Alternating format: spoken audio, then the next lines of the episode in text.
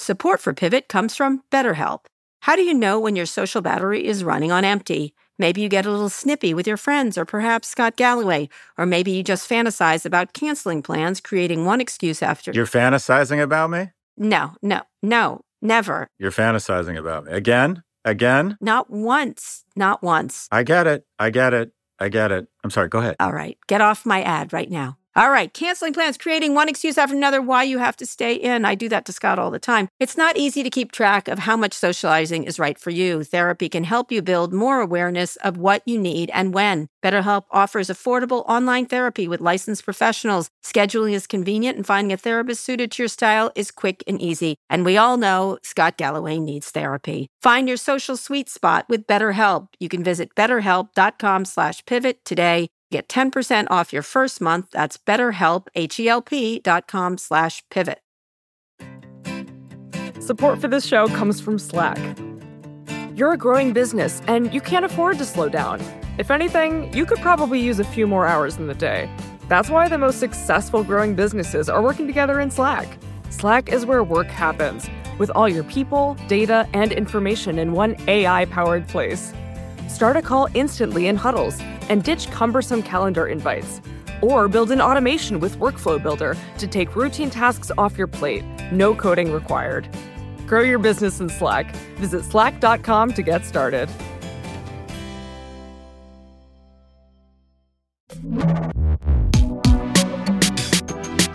Hi, everyone. This is Pivot from New York Magazine and the Vox Media Podcast Network. I'm Kara Swisher. And I'm Scott Galloway. Hello, Scott. I'm in a closet right now. Again. Again, I'm back in the closet. I'm up in Rhode Island on a vac- on a purported vacation, and of course, I'm not going to take any time off. Um, and I'm, I have to work out of a closet because it's really noisy here. There's a lot of birds and ocean noises, and so I can't allow that to happen in this podcast of ours. I find nature fucks up everything. Does it? Yeah, nature fucks up everything. Anyway, happy Father's Day. How how did it go yesterday? You know, I'm glad you noticed my um Yeah. my kids filled out a not that you asked, but my sons filled out a book. And Yeah. the nicest part was, uh, and I'm sure you saw this because I know you follow my tweets because you want to be more Uh-huh. involved in my life. I did see But it. I did they- see it. There's a page that says you are three parts, and they have to pick three words, and they picked uh, funny, which is nice, uh, embarrassing, which I also kind of like. I Mm-hmm. Aspire to be one of those embarrassing dads. And the last one they chose was determined. I'm like, how did 10 and 13 year old sons describe their father as determined? What did they just sit there and does that decide that's the word? Is that what they did? I don't they- know. I don't know the process.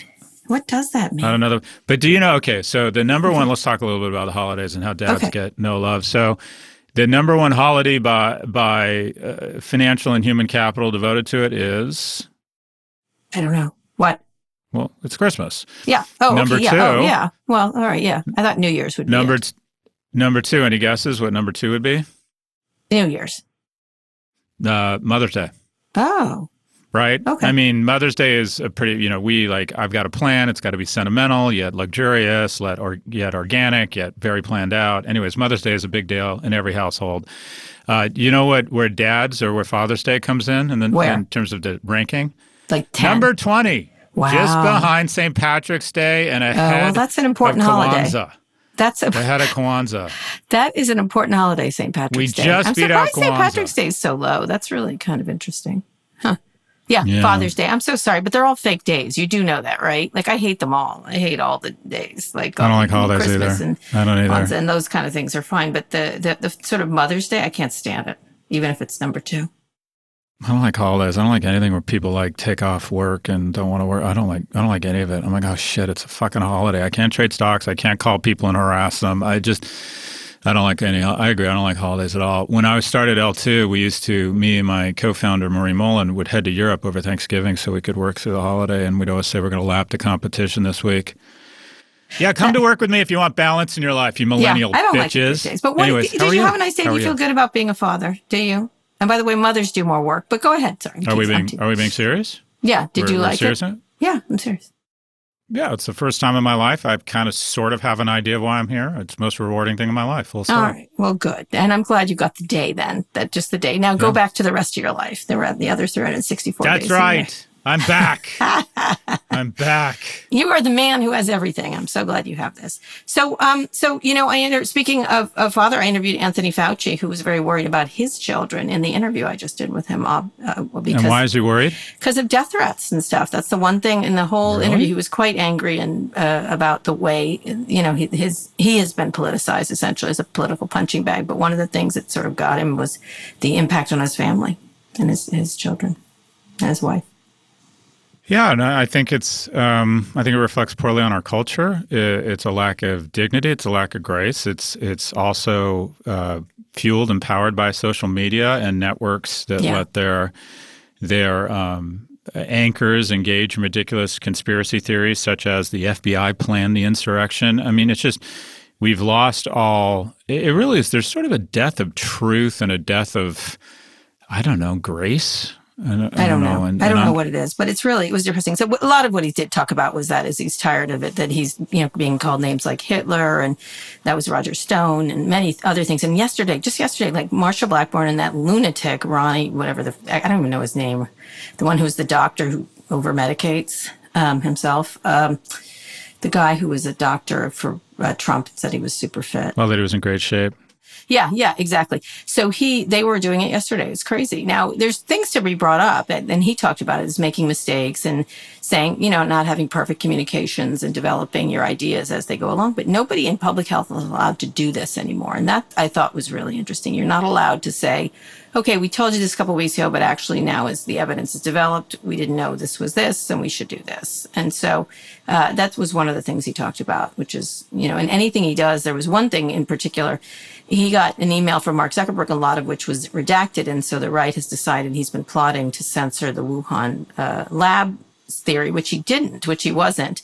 Um, he just said he just wrote him, asked him for help, and he can't believe it's gone like crazy like this. Um, and so it's an interesting situation with him. Um, and, and problematic, I think, for public health. He thought, I think he probably thought it would be better in the Biden administration, but it's gotten worse because no, nothing sticks to Biden in social media. It really doesn't. And so they've decided he's, I guess, the new Hillary Clinton. I'm not really clear. to go after. They need a they need a punching bag. And it works on, on social media. By the way, uh, you, you know, speaking of rants, and this wasn't the same rant, you had a rant about Comcast you gave a few weeks ago. Tell us what happened.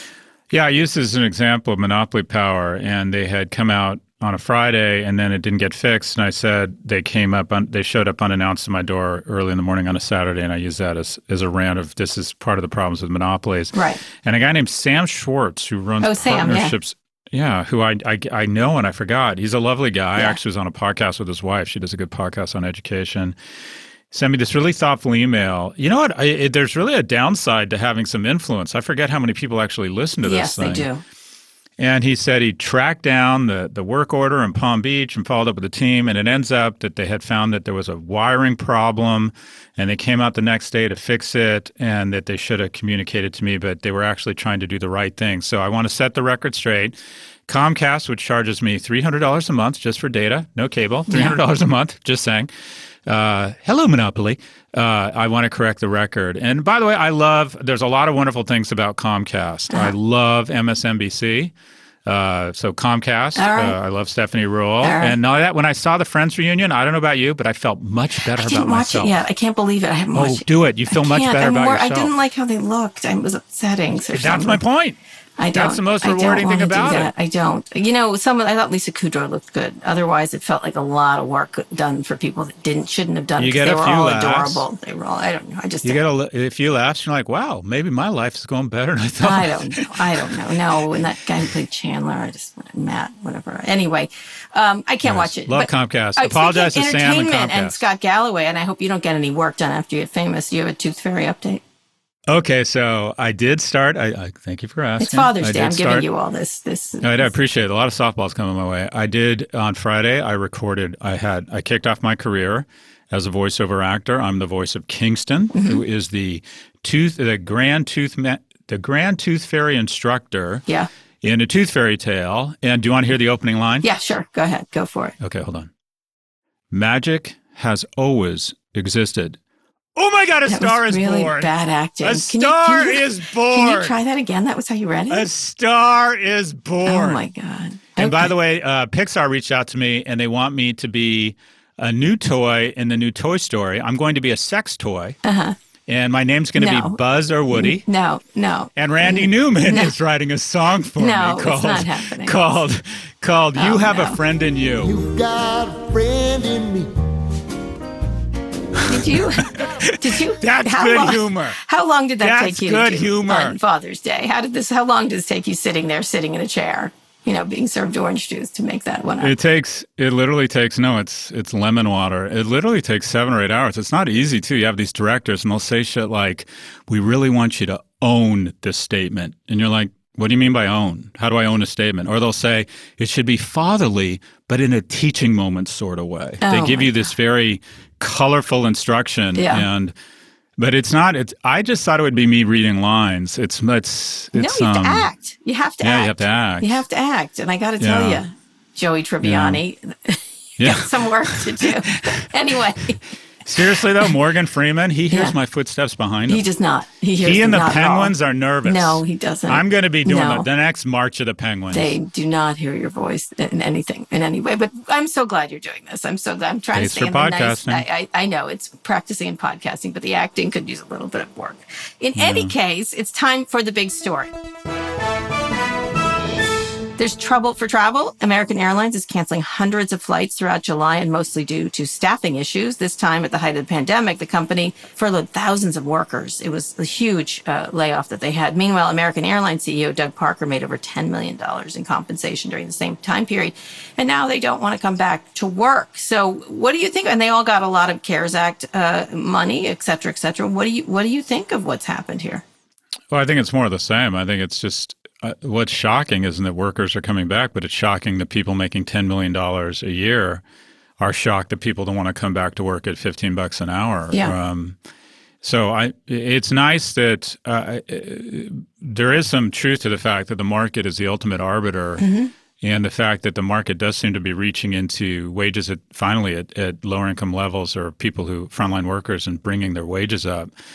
But I, look, I, I'm a I'm not a big fan of bailing out companies, small or big. I, I think we need to be more harsh with companies. Companies are an abstract, and airlines would still be flying if they'd all gone bankrupt. To be fair, a lot of them, including Delta and Southwest, opted to get uh, loans in the private markets. Uh, I think American and United opted to take loans from the government. But look, if you go back to long term capital management, if you go back to the initial bailout of Chrysler, all bailouts do is set up for bigger bailouts. Mm-hmm. And when you're bailing out a company, it's positioned as CEOs like this try to position it as saving jobs and saving America. And really, what they're doing is they're saving their own compensation because the stock goes way down, they get awarded options, and then when stock comes back up, they make $10 million. But who they're really saying, when we bail out companies who are mm-hmm. really bailing out, is the one percent, and I don't even want to say bailing out because Yeah, that connotes that they're in. You trouble. yeah.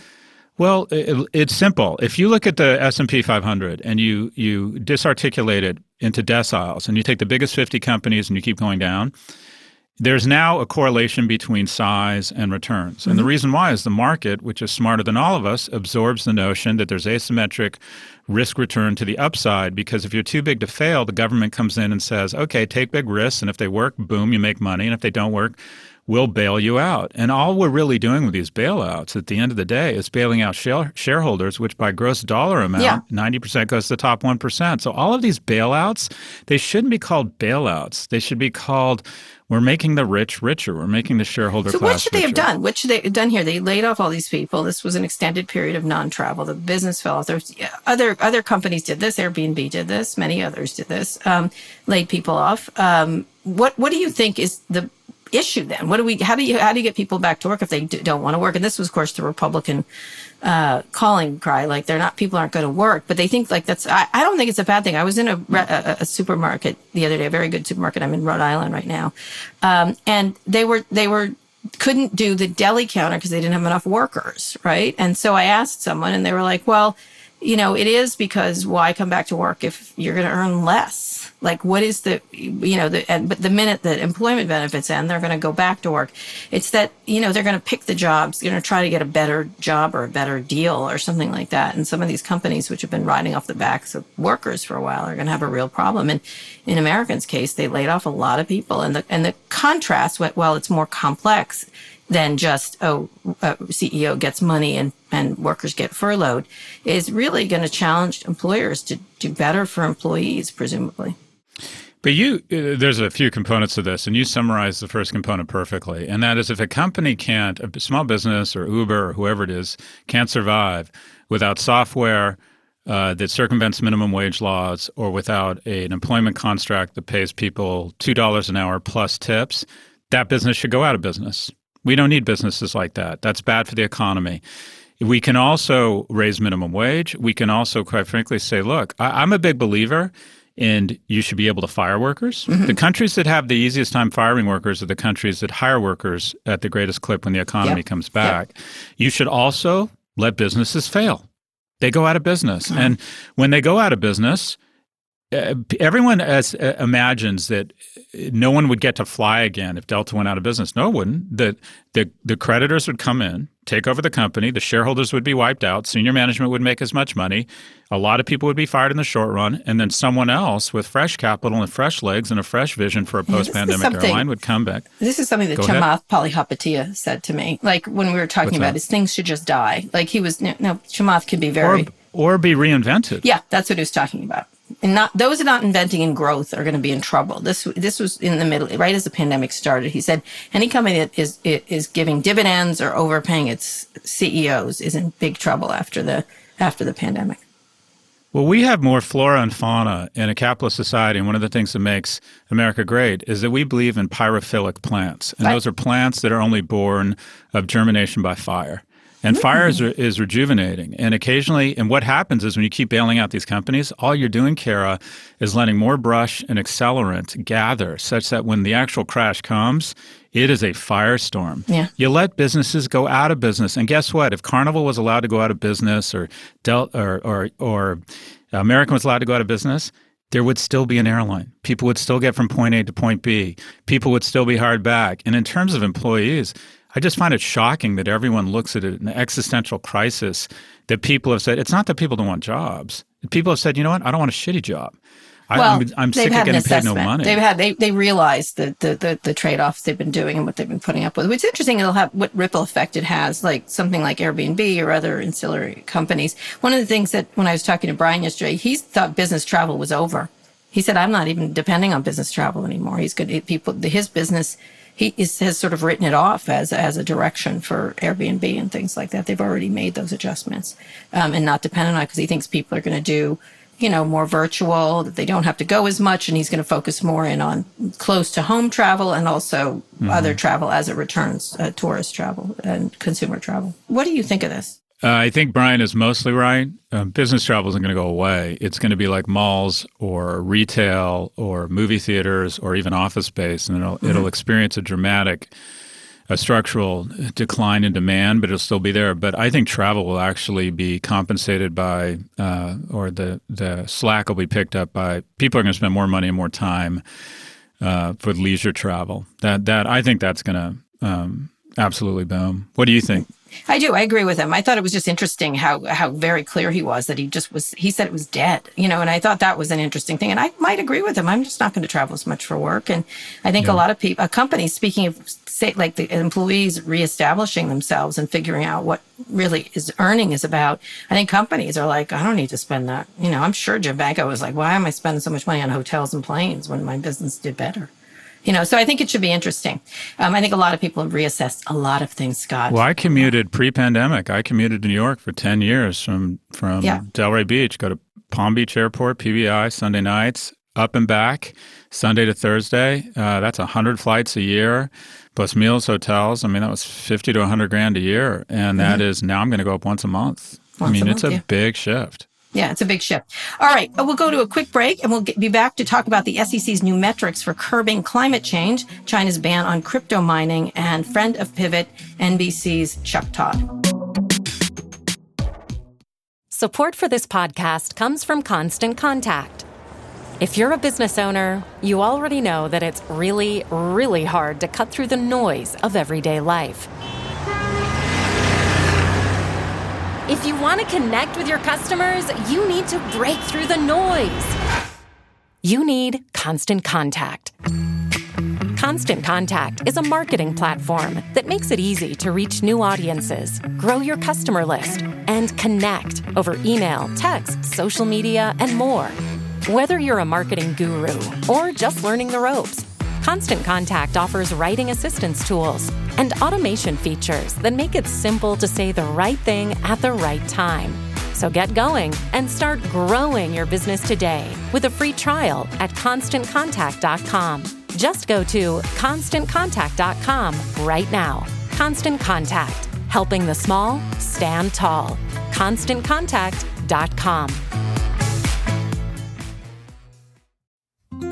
Support for this show comes from Sylvan Learning. As a parent, you want your child to have every opportunity, but giving them the tools they need to tackle every challenge, that takes a team. Now more than ever, educational support tailored exactly to what your child needs can make all the difference. That's why parents have trusted Sylvan Learning for 45 years as the ultimate teammate in their child's educational journey, instilling in them a love for learning and a passion for reaching the next level. And Sylvan's Insight Assessment can identify gaps in learning and areas that could be of concern for your child. It's a 360 degree view into your child's learning that you can't find anywhere else and helps ensure that your child didn't miss something in school that might put them at a disadvantage in the future. And right now, it's the best price of the year at $29. Go to sylvan29.com to learn more and get your child's assessment for only $29. That's S Y L V A N 29.com. we're back. The Securities and Exchange Commission is gearing up to have companies disclose more about how they respond to climate change. It's a really interesting uh, new trend. It's like what their climate report is essentially. Gary Gensler, Biden's new SEC chair, has said that climate related disclosure is a huge priority. He will be meeting with financial regulators in the next week uh, to come up with metrics to help investors get a sense of how a company is dealing with their links to climate change. It's something that tech companies have been doing for a little while, but it's, and then have been pushing for this too. Meanwhile, China is shutting down 90% of its crypto mining, which is interesting. That's where a lot of it goes on. The notice ordered that local electric companies immediately stop supplying power to crypto mining projects. They have detected the ban, which came over a weekend, seems less about environmental concerns raised by people like Elon Musk, for example, and more an effort of the Chinese government to control the market before releasing a digital currency itself. So eh, what's happening here? There's all sorts of things going on. Well, Gary, uh, first off, I, have been shocked. Supposedly, a third of the capital raised for alternative investment uh, vehicles has some sort of ESG component where they mm-hmm. want to know what your climate policy is. So, creating metrics that investors can better evaluate where they want to allocate their capital is the kind of thing the SEC should be doing. The SEC should be coming up with standards that not only say, here are some some protocols and, and common metrics, but also doing away or not allowing metrics like uh, community based EBITDA and all the bullshit mm-hmm. metrics that companies come up with to fool people into believing they're worth more than they actually are. The other thing uh, you mentioned, the crypto thing is really big. Crypto took a bit of a hit over the weekend. And uh, I had said, and I, I didn't realize what happened in China, but I've always thought that crypto was an existential threat to the US dollar because this incredible force globally is is having the dollar as the, the, kind of the premier currency for foreign exchange reserves because dollars have to flow through our system. We get incredible mm-hmm. visibility into the flows of influence. Our economic sanctions have more power. Sure.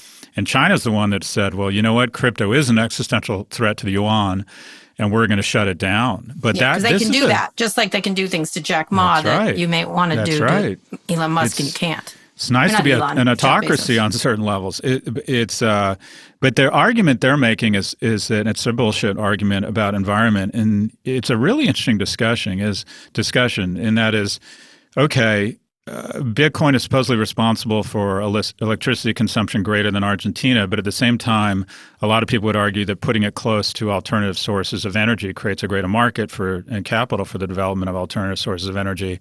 Right. But this is this is a, I think this is a big deal. I don't you know what when what happens when the hash rate, which is basically a measure of the viscosity or how robust uh, mining is took it's still way up if you if you go back one or two years, but it took a substantial dip uh, when this happened. And mining has seen a, a, a serious slowdown over the last several days because of these actions. I think it's I think it's fascinating. I'd love to I'd love Yeah, to get to have control. Niall It's- Ferguson's it's- take, take on Yeah, it. it's an interesting. Well, I'm going to give you mine. I think it is a question about control. You know, Peter uh, Thiel has talked about this. A lot of people are Mm-hmm. talking about this issue of the threat to the dollar and what it means. And of course, the people who are proponents of Bitcoin think this is a good thing: the ability to uh, to decouple currency and finance from government. Uh, influence, and that's, that's not going to happen. It's not going to happen in China, and by the way, it's not happening in the U.S. of A. So, it's going to be an interesting battle between them in terms of setting standards and everything else. And so, but at the same time, that's the inclination of Bitcoin in that way. But what the, what successfully happened is to sort of hang the environmental uh, bandit. Uh, uh, you know, name around the neck of Bitcoin. And even Elon Musk was saying this. I'm still trying to figure out why he suddenly shifted that way. But the, the environmental impact gives a huge opportunity to create more environmentally conscious Bitcoin, obviously, or any cryptocurrency.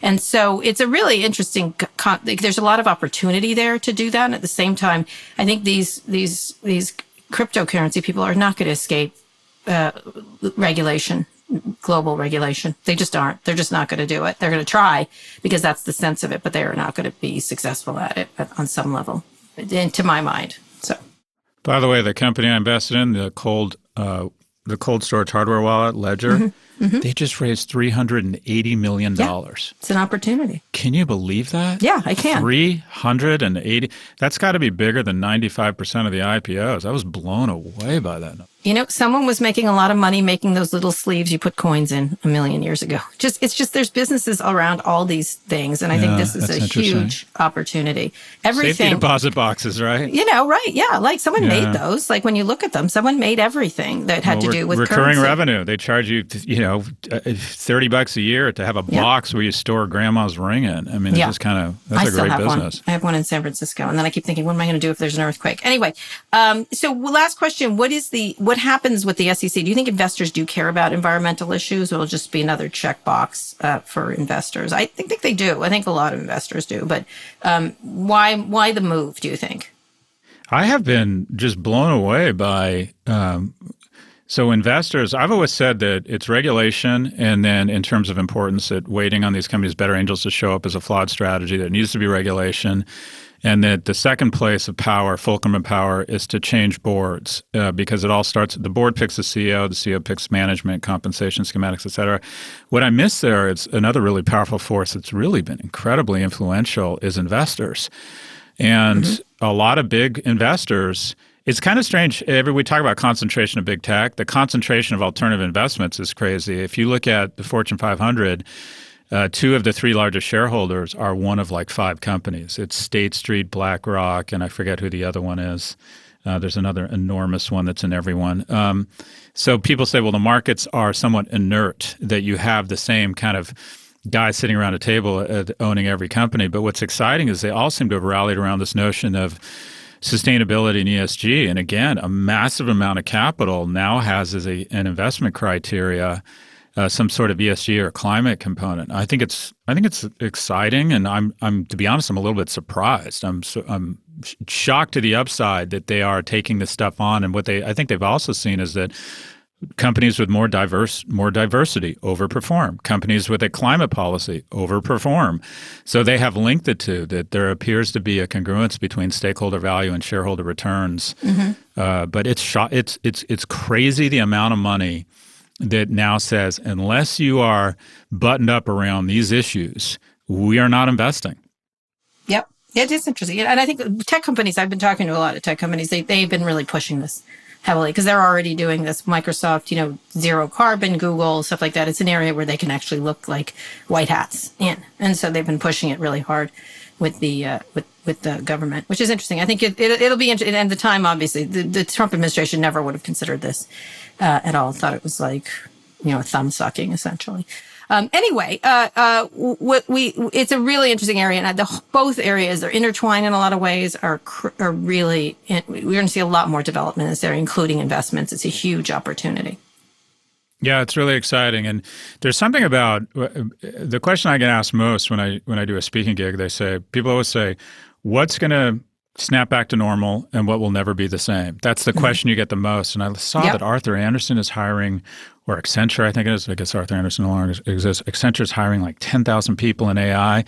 And the thing about America that has always made, or at least since the end of World War II, kind of the economy, the you know the big engine that could, so to speak, that always that always does incredibly well, is our agility. And you can literally feel the economy reshaping yep. around Venture funding is dramatically up. Funding around AI startups has already exceeded last year, and we're only, you know, we're not even halfway through the year. Mm-hmm. It feels as if the economy is reconfiguring out of sort of a, you know, an information age, AI, machine learning driven world. And it's just striking.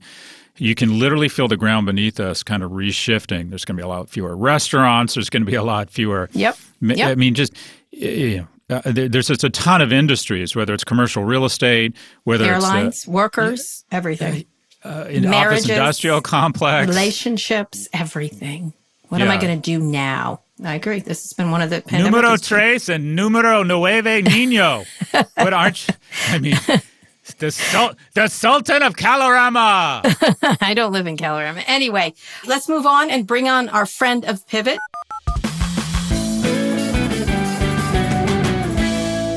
Chuck Todd. Uh, he needs no introduction, but nonetheless, he is NBC News' uh, political director, moderator, and host of Meet the Press, and host of Peacock's Meet the Press Reports. Welcome to the show, Chuck. Thank you, Kara. Nice to talk with you.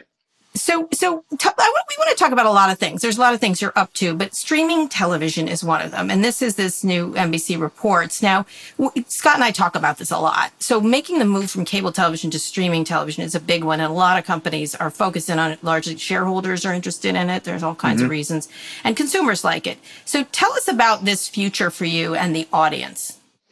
Well, I would say we're, I, I look, I'm, I'm, we're trying, I'm trying to constantly reorganize uh, to be platform neutral. Mm-hmm. So I kind of view it as, and in fact, now we're actually organizing ourselves as a company that way. Uh, if you look, we we we used to be uh, a news division that in some ways was um, highlighted, you know, was divvied up by platform, right? You mm-hmm. have your cable head, your your broadcast head, your this, and you know, when they started Peacock, they started on the entertainment side, but they stopped worrying about okay i'm going to pitch nbc broadcast or i'm going to pitch usa mm-hmm. and instead no no no no it's one entity. So in that sense i, I sort of I, I, I think this sort of the old platform divides are going away and that divvy that divide up. So i, I kind of think we're you know we, we say it's we're going to streaming. Well it it's you know I'm, I'm sure it's like people in the 1940s radio saying they're going to tv Mm-hmm. And then eventually it's just all television, right? Eventually it's just, you know, streaming is just sort of the the you know, your entry point into all visual media and maybe visual and audio media. So mm-hmm. um I, I guess that that's sort of the world I'm envisioning that we're headed to. Now I view streaming right now as an opportunity for I think the audience um, on streaming is interested in more deeper dives, single topic, right? Which is something mm-hmm. that I've been dying to what I call news adjacent stories. I mean, mm-hmm. there's plenty of Sunday, you know, you want to say, Hey, I want to do a whole hour and like get a, to, for instance, our season finale. What's some, what's the next war going to look like that America mm-hmm. has to pre- be prepared for? On one end, you could say, Hey, that'd be a great, that'd be a great um, meet the press hour. Could have been, mm-hmm. um, but there's sort of an expectation and, and, you know, there's, we can go through the, the business reasons and the, and the sort of the reasons you set for your, the viewers. Your viewers are expecting what's going on this week, what's going to happen next week. So, um, in that sense, it's it's a place to um, where you feel like you can connect with an audience that is looking for something deeper. We know that there's um, one of the I think the things that we all discovered when streaming sort of started to go mainstream is that there was a lot of demand for for documentaries. There was a lot of demand for a, a lot of uh, what I'd call non nonfiction television that isn't dated hour to hour news. I get that. Why haven't you guys gotten it before? Because I remember the same thing was around the internet. It was sort of an adjunct mm-hmm. versus the main yeah. thing, and it. I was like, it's the thing. It's the thing. Right. So it's why not. You, it's not. A, it is the thing. Right. Yeah. yeah. So why? Why was yeah. it so slow? Why has it been slow? Yeah, I think I think, I think a, lot of the big companies. I think it's a resource. I think it's a resource issue. I well, think it's also that, a know, money thing, isn't it? Don't you still print money running those military industrial complex commercials and meet the press? I wouldn't say it prints money, but there is certainly oh, an. You're advocacy. the most profitable show in history, aren't you, Chuck? Uh, yeah, it is. Well, it's because we're we're also very low cost too. Um, uh, I uh, profitable. Is, right. That's right. But um, there's certainly that audience which is got its own unique um, unique advertiser base. There's no doubt. Right. I mean, I always say Washington, the Washington market is is probably my most important market, not New York, right? Every other entity has to worry about New York or LA. You know, for me, it is Washington, right? Because it is sort of the it's who's watching, not necessarily how many are watching uh, on, on that front. But um, you know, I think the bigger issue has just been we're an aircraft carrier. You know, when you're the largest aircraft, I've always said NBC is basically the largest aircraft carrier on, in that in the sort of the television hmm. landscape hmm. or whatever you want to now call this landscape, this sort of the, the media landscape. It just takes us longer to turn. But then once we turn, you know, it's sort of like it's it's you know it, it's An not done carrier as, coming yeah, at you. right. It's not as willy nilly. Yeah. I mean, I look, I look Yeah. at what we're developing. I mean, I I say this, it, it's going to sound as if I'm I'm just you know uh, humping the home team here, but I'm I'm ecstatic at how well Peacock has launched. I'm ecstatic at where this is headed. I think we're you know sometimes you worry when you try to play catch up to the cool kids that you won't do it as well, um, and we're learning all the time. But I feel like you know I look around at our competitors and I feel like we're light years ahead of the of some of our other competitors and where this is headed. You know, uh, you know, I look at our friends over at CNN, and I think they're they're behind already, and I don't. It, it's sort of a head scratcher to me. Oh, They tell have- us more. have, in Tell- some ways, why have- is that? I don't understand how they've not become ESPN.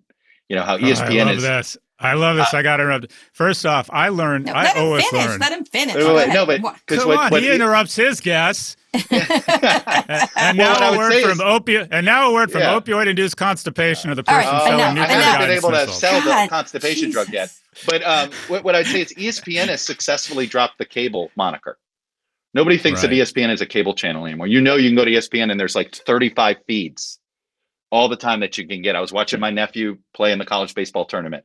Um, it wasn't on ESPN or ESPN two, but I had the feed that I wanted to watch uh, on the ESPN app, and that's where I, you know, and and that that's something that I'm surprised um, CNN's been a little slower at uh, on that. Well, front. Jason Kilar talked about it, but he's not going to be in charge anymore. He did talk about it extensively, actually. That Yeah. was the plan, but it's not the plan anymore. hmm Uh, Scott, go ahead. Keep going. Now, now you may interrupt. Okay, so first off, I, I, whenever I listen to Chuck Todd, I learn. And you are the first person I've ever heard the following from. I am ecstatic about Peacock. So I want to understand. I want to understand what it is about Peacock uh, that you think they're doing really well. I also, I'm curious. You you are on every medium. My sense is you're the second hardest working person in show business behind Kara Swisher. When you look at the different mediums, podcasting, ad supported cable, uh, streaming, uh, which, if you were going to say, all right, I'm Chuck Todd and I want to devote all my human capital to one medium, what would that medium be? what what stage of life am I in personally? You know, I sit there and say I I find the podcast conversations Hmm. to be to be the most rewarding at times. Hmm. Um, you can do nuance. You can you can have you can go serious and you can go light all at the same time. Yeah. There isn't this sense that it's performance art. You know, there's not a theater that goes with it that sometimes you're being judged on fair, unfair. So if you're if you're asking me on on that front, I feel like that's the that's the um if I want to if I want to figure out how someone ticks, like what makes them tick, what's really motivated them in their lives, why is it that they decided to get into politics or, or this?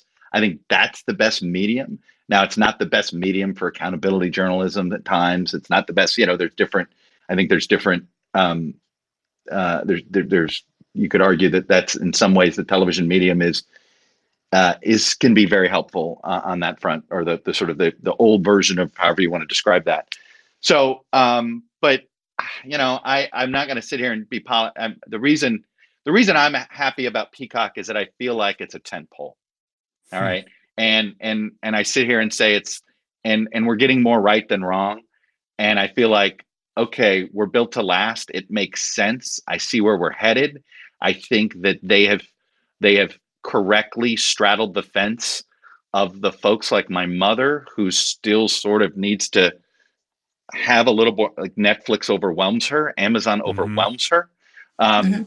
But there's this idea of channels and all of that, and and, and sort of, I, I, just think it's a, it's going to help people transition from linear to streaming So, what is different? What is better than different? I think some of the other ones have done.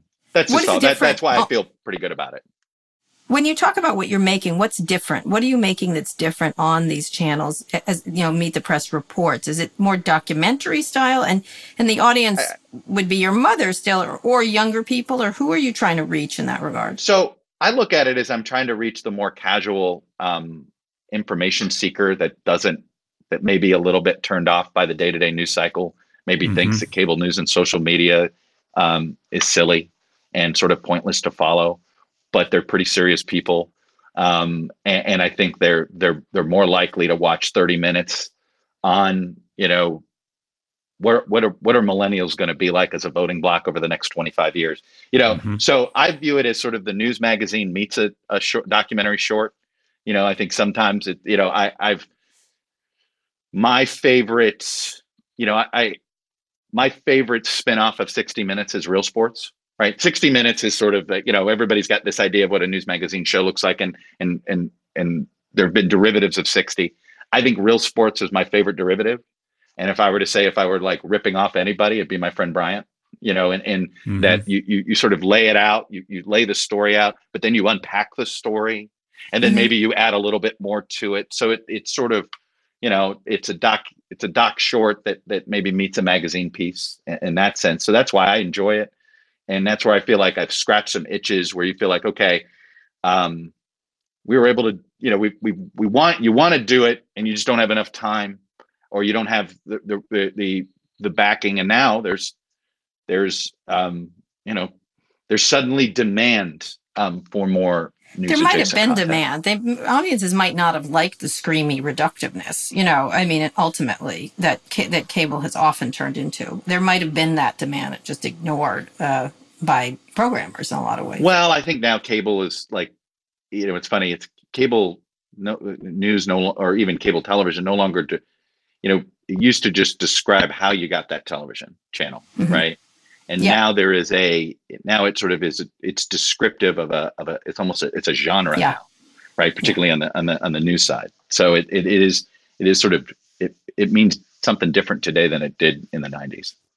But Scott? to you, implicit in your comments is the assumption or that there's an editorial direction, and the editorial direction is more what I call hard, fact check based journalism, that you're confident. And have you seen that? Have you said, look, it's become a food fight in cable news, and we're going to try and bring more legitimacy and more um, reverence for the truth to the streaming? Have you do you feel that and see that at Peacock and other streamers? Well, what I feel like is that I do think, and and if you see sort of, I think we're all, you know, all the different streaming news sites, whether it's ours at Mhm. News Now, what CBS Digital has done, what ABC Digital has done, I think we're, all, uh, nobody thinks you should replicate the cable model, right?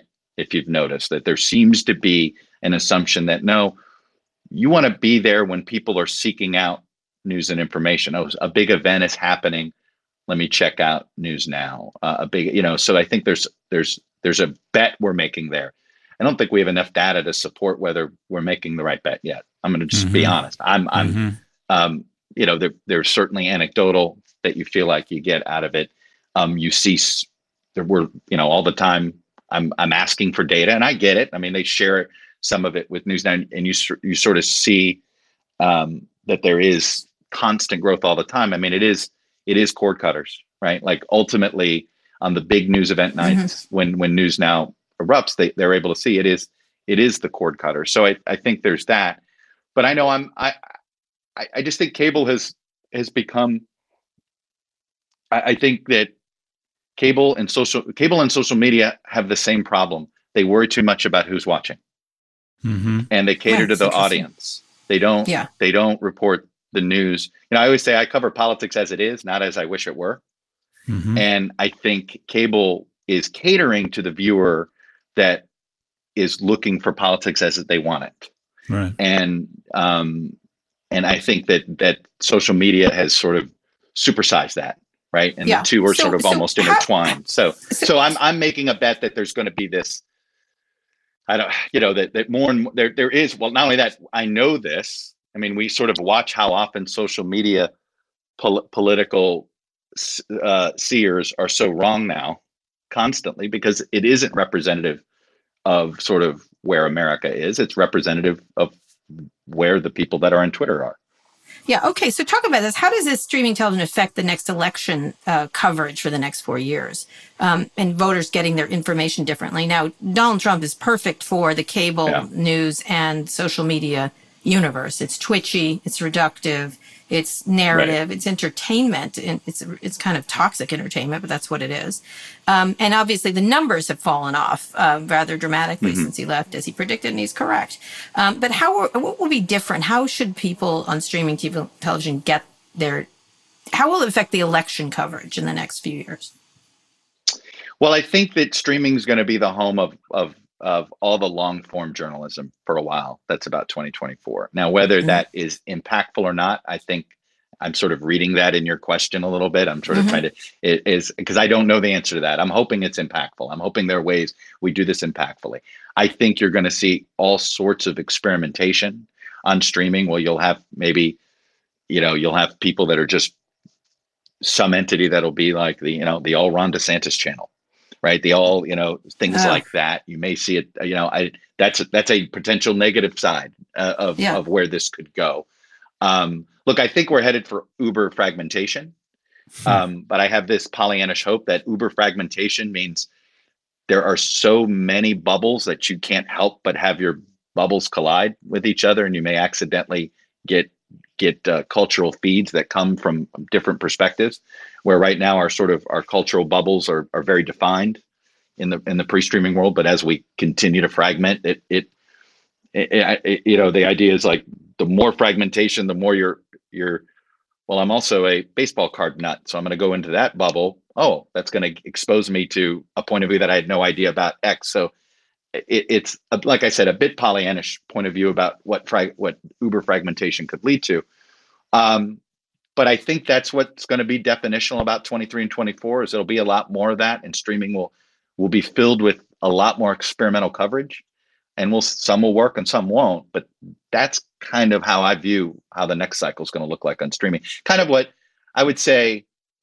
I was in so I was involved in the very first political website that um, that mainstream networks invested in in 95 96 called politics now it was actually hmm. we were one called politics usa I, I, would equate it that was a very experimental time with the internet between mm-hmm. i'd say 96 and, and, the, and the internet didn't really become a um a driver arguably you know drudge was it on drudge, CompuServe or prodigy you know um no we it were we were on the internet they were on oh, the internet wow. we were on yeah. the web um, they were it I, I i joke i remember i remember doing uh moderating chats and all of our conversations with with were with libertarians. Like the only people online were the libertarians, and they wanted a lot more Harry Browne coverage because Harry Browne was the libertarian nominee oh. in 1996. Wow. So that was a it was an early reminder that to this day I've always and it's been true to this day that the sort of the more hardcore the internet hole is, think Reddit and all this stuff, its base ideology is still that libertarian mindset. Scott? I'm curious. I want to just pivot to politics. By the way, you so owe me drinks. I watch your show every week. I'm literally doesn't owe like drinks. Uh, oh, right? Why do you, you want drink? Where is my Where's my loyalty card? I'm seriously. And I think I'm the I think I'm literally the youngest, hippest viewer of the three million people oh, watching your show. Me. Low you're bar. me about age. Low bar. Age. Low bar. Anyways, right. I, okay. I, think stop I'm still negging, younger than the average stop, cable. The average stop cable. negging the guest and ask it's him an actual I, it's question. It's because I, I, admire him. I'm a, he's, uh, I, I think he does a great job. Anyways, Chuck, you said you have this this you have this really rare seat. You sit at the fulcrum of two political parties, and my sense is, and correct me, I may be wrong here, and this goes to my question, that a lot of them don't even, not only don't speak to each other, they don't really understand each other. What do we get wrong? You know these people, you come in contact with more of them from the, the entire spectrum. Like what are what would you tell us that our impression of these people is not correct? What what can you tell us we don't know well, about give, these individuals? Give me an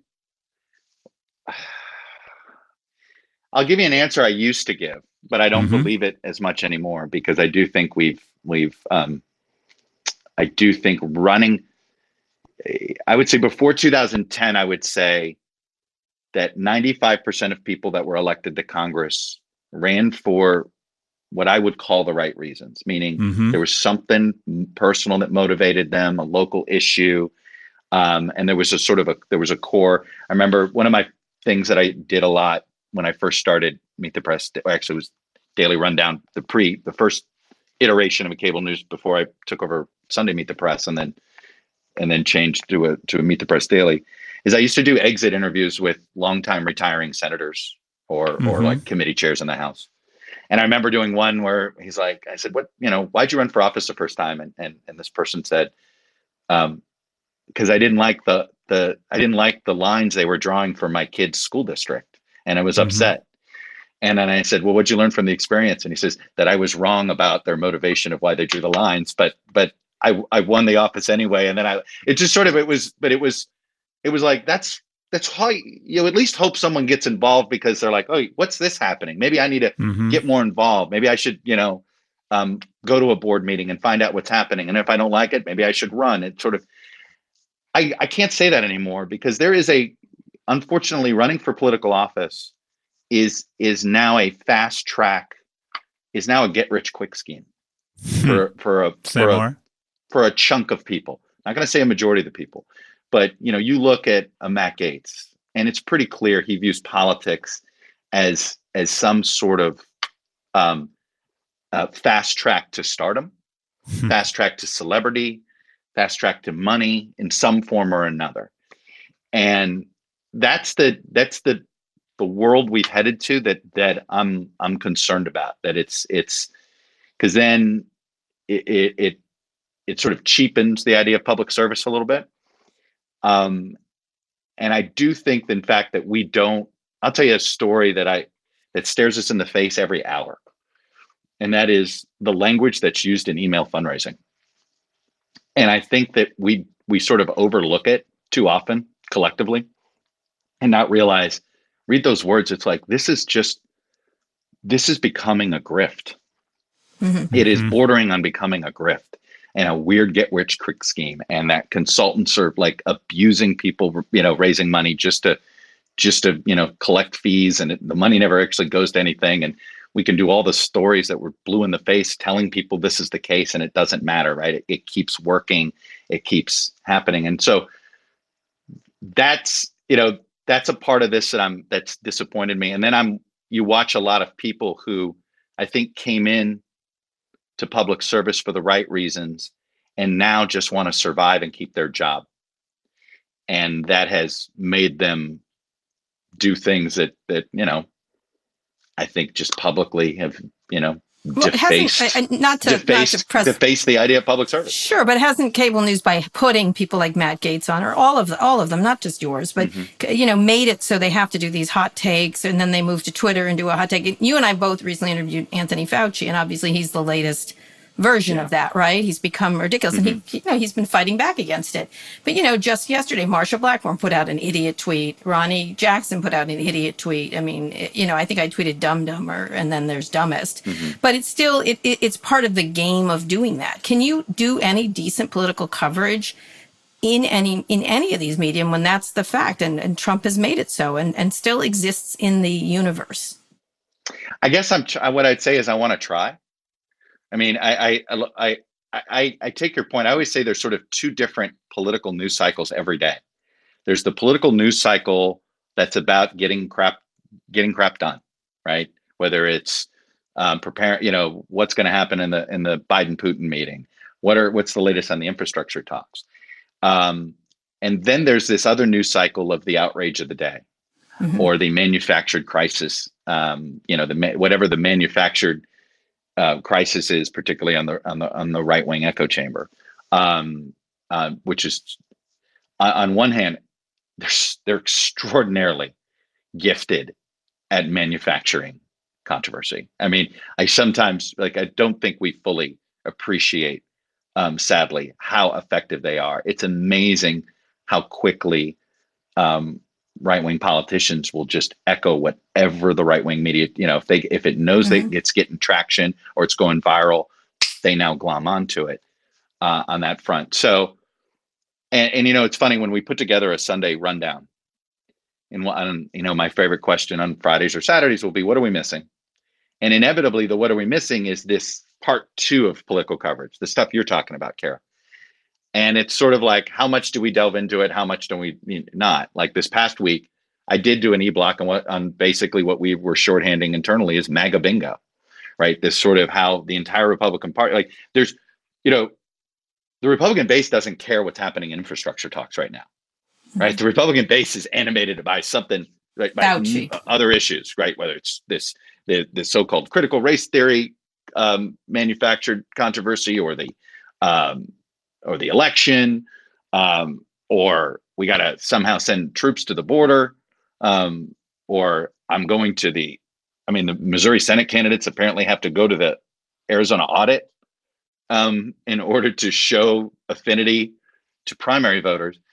So now I think that story collectively is important to show this is how Republican primaries are going to look for the 22 cycle. It's going to be a competition of who can sort of uh, virtue signal the best to the MAGA base. Question I have is, I, I, you know, this this feels like a mistake for them that this is going to alienate middle of the road voters.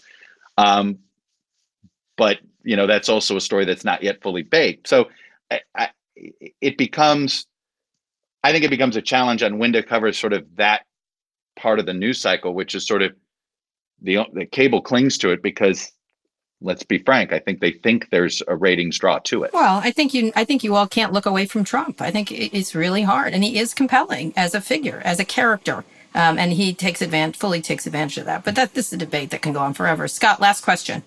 So I'll, I want to do a lightning round with you, uh, Chuck, and Okay. that is look at the insiders, uh, our representatives, the House, senators, and I won't ask you. I'll ask you what you think their impression as a body would be. Hardest working elected uh, representatives in government. The hardest working Hardest working. is col- representatives of government. I would say um, it's this committee staff are the hardest working people. The people that run the committees. Um, Um, the, the okay. staff director. not, lightning, you know, Chuck. and- we're going lightning here. all right, sorry. We're going lightning. Sorry. Okay. Yeah. Okay. He's uh, substantive now, Scott. yeah, for goodness this sake, isn't he's a over on fucking pub- streaming. This is- now, what do you Kara. think this Jeez. is? A I'm teasing. podcast? I'm oh wait. teasing. Oh wait. Okay. Scott, I'm uh, not Twitter. I'm not going to go after Jesus you like Christ. tooth and nail. God, you get all it right. on Twitter. Here we like go. crazy. Here we go. All right. Um, But doesn't who- that tell most- you what Twitter's about? most Isn't it, say- interesting? isn't it more reflective of Twitter than it is of what we do? Chuck, Right. we're going to lose Boeing as a sponsor if you keep interrupting me. Go ahead. Keep going. okay. Uh, most interesting person people would want to hang out with. In Washington. Yeah, I know that's an oxymoron. Jesus, the most interesting person. Uh, I don't, man. I'm so uh, Joe I Biden, can't. Okay, most effective, McConnell, and Pelosi. most feared. McConnell and Pelosi. Yeah, I knew you were going to say that. What if Yeah. what if they elected a president? Which who do you think they would elect amongst themselves if they had to pick a president? Who's the least offensive to the other side and they could coalesce around? Oh, interesting. Good question, Scott. Um, oh, uh, gosh, that's a that's a. You stump Chuck Todd. I'm going to say Steny. I'll put Steny Hoyer Oh, on the wow. as the as the Democratic nominee for that spot, and um, Roy Blunt. And who Wow. gets the biggest turnout? see at where I'm going funeral? there? yeah. Who gets the biggest turnout at their funeral? And people are generally want to want to honor that person. Barack Obama. That's an interesting and kind of macabre question, Scott. I like it. It And- really was, but if Yeah. you're, I mean, it, you know, you, you Well, they're you all think about, 105. We need to think about that for a lot of them. Okay. not poor Obama, man. He that's a guy that you know He's on to Netflix. reti- you know, to be done, and all of a sudden you're you're just in your sixties. Don't you get the he's sense on he's Say, Netflix. uh, a little? I think he's he's, on wandering a Netflix little. now, Chuck. Yeah, I don't, I don't know. Uh, all right. Yeah, la- so very- Spiel, but I mean, so Spielberg. Yeah. Everybody's true. on Netflix now. Yeah. All right. Last, very, very last question. Looking at all these mergers and acquisitions, you can't help but think about them when you're, you know, know, NBC Mm-hmm. bought, uh, Com- uh, Comcast bought NBC a long time ago, but, and it, it was sort of early to this, but it's, there's going to be more and more and more. How do you look at it? I Mm-hmm. mean, like Paramount's a possibility. There's a whole bunch, you know, there's a whole bunch that are, that are, are possibly going to get bought. How does it feel like to be part of a news organization that's going to probably be part of a bigger thing? Even the internet companies will probably get involved at some point. Uh, it used to scare me a little bit that we would just you know get marginalized more and more, but um, it now feels like we, you need it to happen to survive and get the resources. You know, it's funny. It's like you know, I what I'm interested in is is sort of where does the New York Times go? You know, does it get does it get consumed by one of these big entities? That's my theory. Um, you know, and that's just in our space, in the news space. I've been I've been Mhm. I've pondered that for a while, and and where do, what happens to the you know when when does Amazon merge the Washington when when does the Washington Post and Amazon fully fully sort of um, get together? And you know the next big thing to me is is does Netflix buy one of these legacy one, of these remaining legacy media companies? I mean, it, it is. I feel look. I feel confident. The reason I'm happy about Peacock is that it's funny. It's like I don't know who survived. I would feel less comfortable being at CBS right now than I would Yeah. here. You know, I think everyone at less CBS comfortable. agrees. Yeah, and, and by the way, I feel that way about CNN. Like on one hand, they have this amazing brand, global brand. On the other hand, I've they've always had owners that don't know what the hell to do with them. Um, and you know, they're a they're they're this to me the the the, the second most fascinating place is you know, does do they become the tent pole for Warner Media Mhm. or is Warner swallowed? Right? Yeah, Um, we or think they swallowed. We have said spin swallowed. it up? It's too small. You know, it's too small. you think it is too small. yeah. By And the I- way, look, and the you, question you know, that I have you know where is- s- I don't know if we're big enough or not. You know, we're, I feel like we're right. Some people think we're right on the edge. You we're are. too big to be consumed. Nobody can. Con- we're we're too big to be swallowed. Um, so it's no doubt we're probably going to be consuming. Um, I, I, I know this. I, I thought we would get into the you know, but if Amazon's going to overpay for MGM, then it, it's hard to get into this game sometimes, right? so, so I think that's been it's pretty it's pretty clear that my company wants to be a consumer in Right. the in in in that sense. Um, so pre- and so I do prediction expect for this to Chuck get bigger. Todd. Prediction. Chuck? Go ahead. Chuck ahead. Todd, you'll be working at CNN within a year. They're going to throw up in earnings, and the Roberts family is sitting there in the weeds, waiting for that stock, that single class of share stocks with a quarter of a trillion dollar market cap, which Comcast has. New head of CNN politics, Chuck Todd. Yeah. Within Oh, within God. 24 months, Comcast will. Yeah, I own will, I will tell you this: that if I ever didn't want to be on air anymore, I would love to try to um, that to to sort of strategize where all this is headed. Is is you know, I'd I'd love to do what you guys do. You can, Chuck. You can do it. You can just do it. You just say it. You just vomit up information like we do. How much anyway, would we Oh, love to wanna see Chuck Todd? How much would we love to see Chuck Todd and Anderson Cooper at the same desk? Oh my God! Just talk about brains and dreamy. Oh That my is God, chocolate stop, and stop. peanut He butter. just stop. Don't That go on about chocolate Anderson and Cooper. peanut butter. That's Oh, enough man. Anderson Cooper love. They go Scott- great Chuck, together. you, you don't understand what's happening here, but he's got a weird obsession with Anderson Cooper. In any case, Is that right? Thank you. Ando. Yes, don't, Ando. please don't. Please stop. Please stop. Anyway, Chuck, thank you so much. This is incredibly smart, and we really appreciate it. And we're looking forward Well, to I'm- going over I- to Peacock to see. Chuck's a. Floridian. Peace out. Word Uh, to my Floridian brother. All right, Chuck. Thank Chuck, you. Come home. Thank Bye, you guys. so Thanks. much. Come we home. appreciate All right, it. Have a bye. good day. See ya. Bye. All right, Scott, one more quick break. I think you and Chuck had a little mind meld there, but asking for a drink was, I think, a little forward. Can you opinion. imagine him No. and Anderson Cooper on the same stage? No, I can't. I can't. Mind to- blown. All right. Mind good. We'll blown. see. I don't think they they have the guts to do stuff like that. I don't think I don't. I think they should, and we'll see what the government Can does. Can you imagine I- those two? Seriously, can you imagine those two They hosting a news. program on They would politics? own news. They would They own or it. whoever their progeny are. Would They own would news. own it. Yeah, yeah. It's it's theirs for the taking for if they do it. I don't. I think the government Chuck's would have got that problem. great voice. Ando's got the tries and the buys. Do you think I'm Rupert in. Murdoch is I'm going in. to let stuff like that happen? It's going to be one of the biggest fights in Washington. Speaking of Washington, anyway, Scott, one more quick break. We'll be back for wins and fails.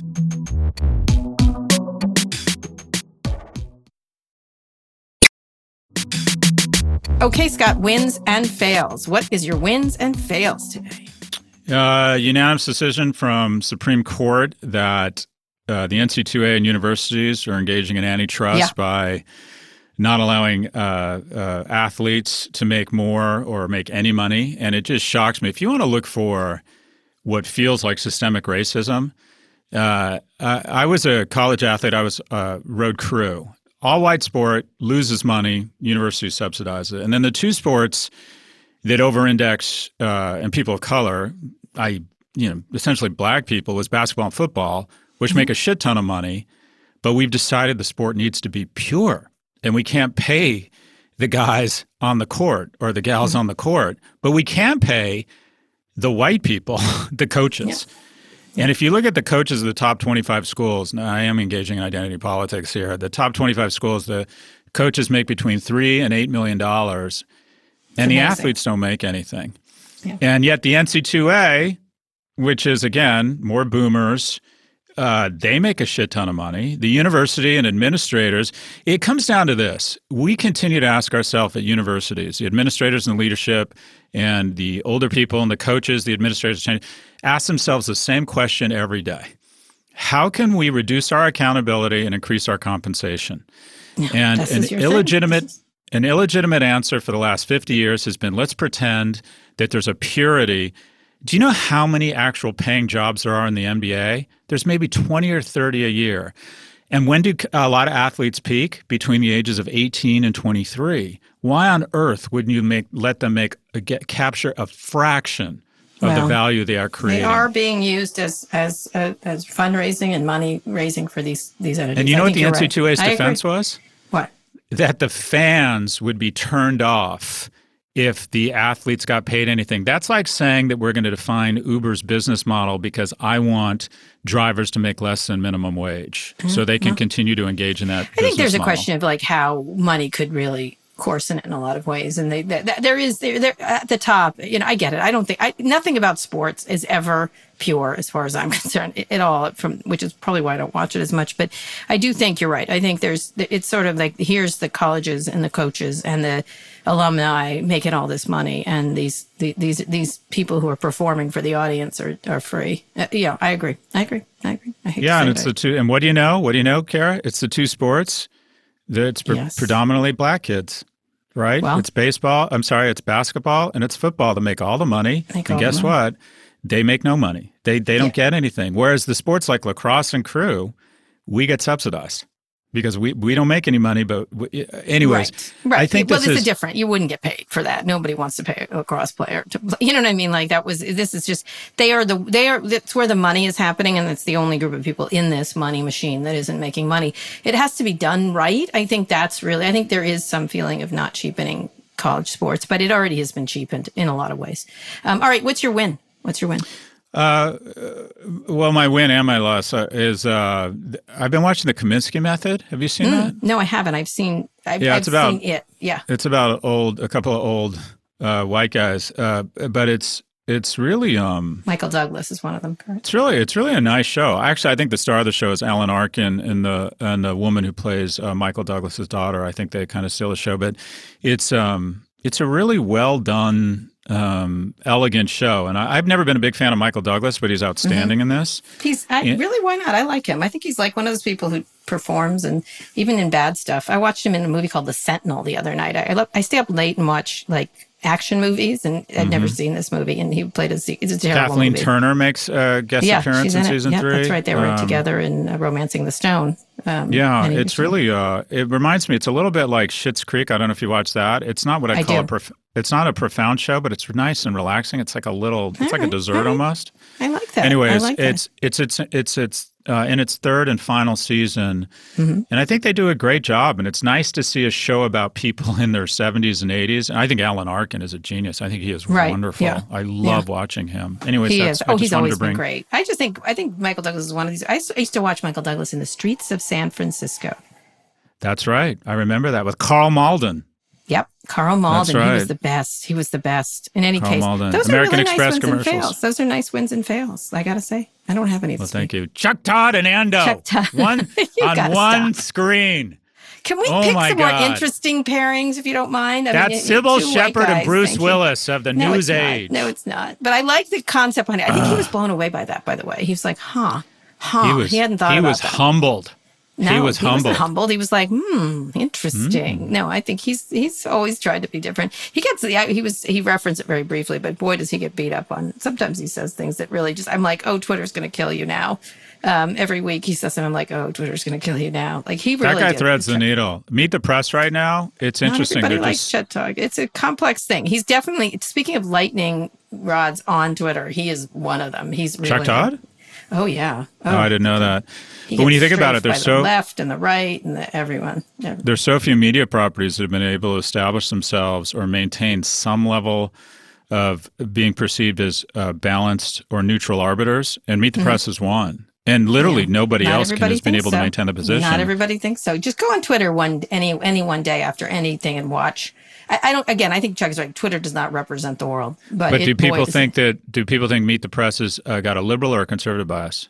Oh, if he's if, he, if he's not tough enough uh, on a Republican, they you know they slap him silly all, every week. I think a particular Republican, or he didn't ask him this question. And then if he asks something that's tough, they it's interesting. It's interesting to watch. I just I feel like like a lot of things. It's sort of like wow, that was you know I, I don't know why people who are on Twitter who talk about Meet the Press are not there for uh, illumination. Let's just say, Let's just I don't know how else to put it. They're not there for illumination.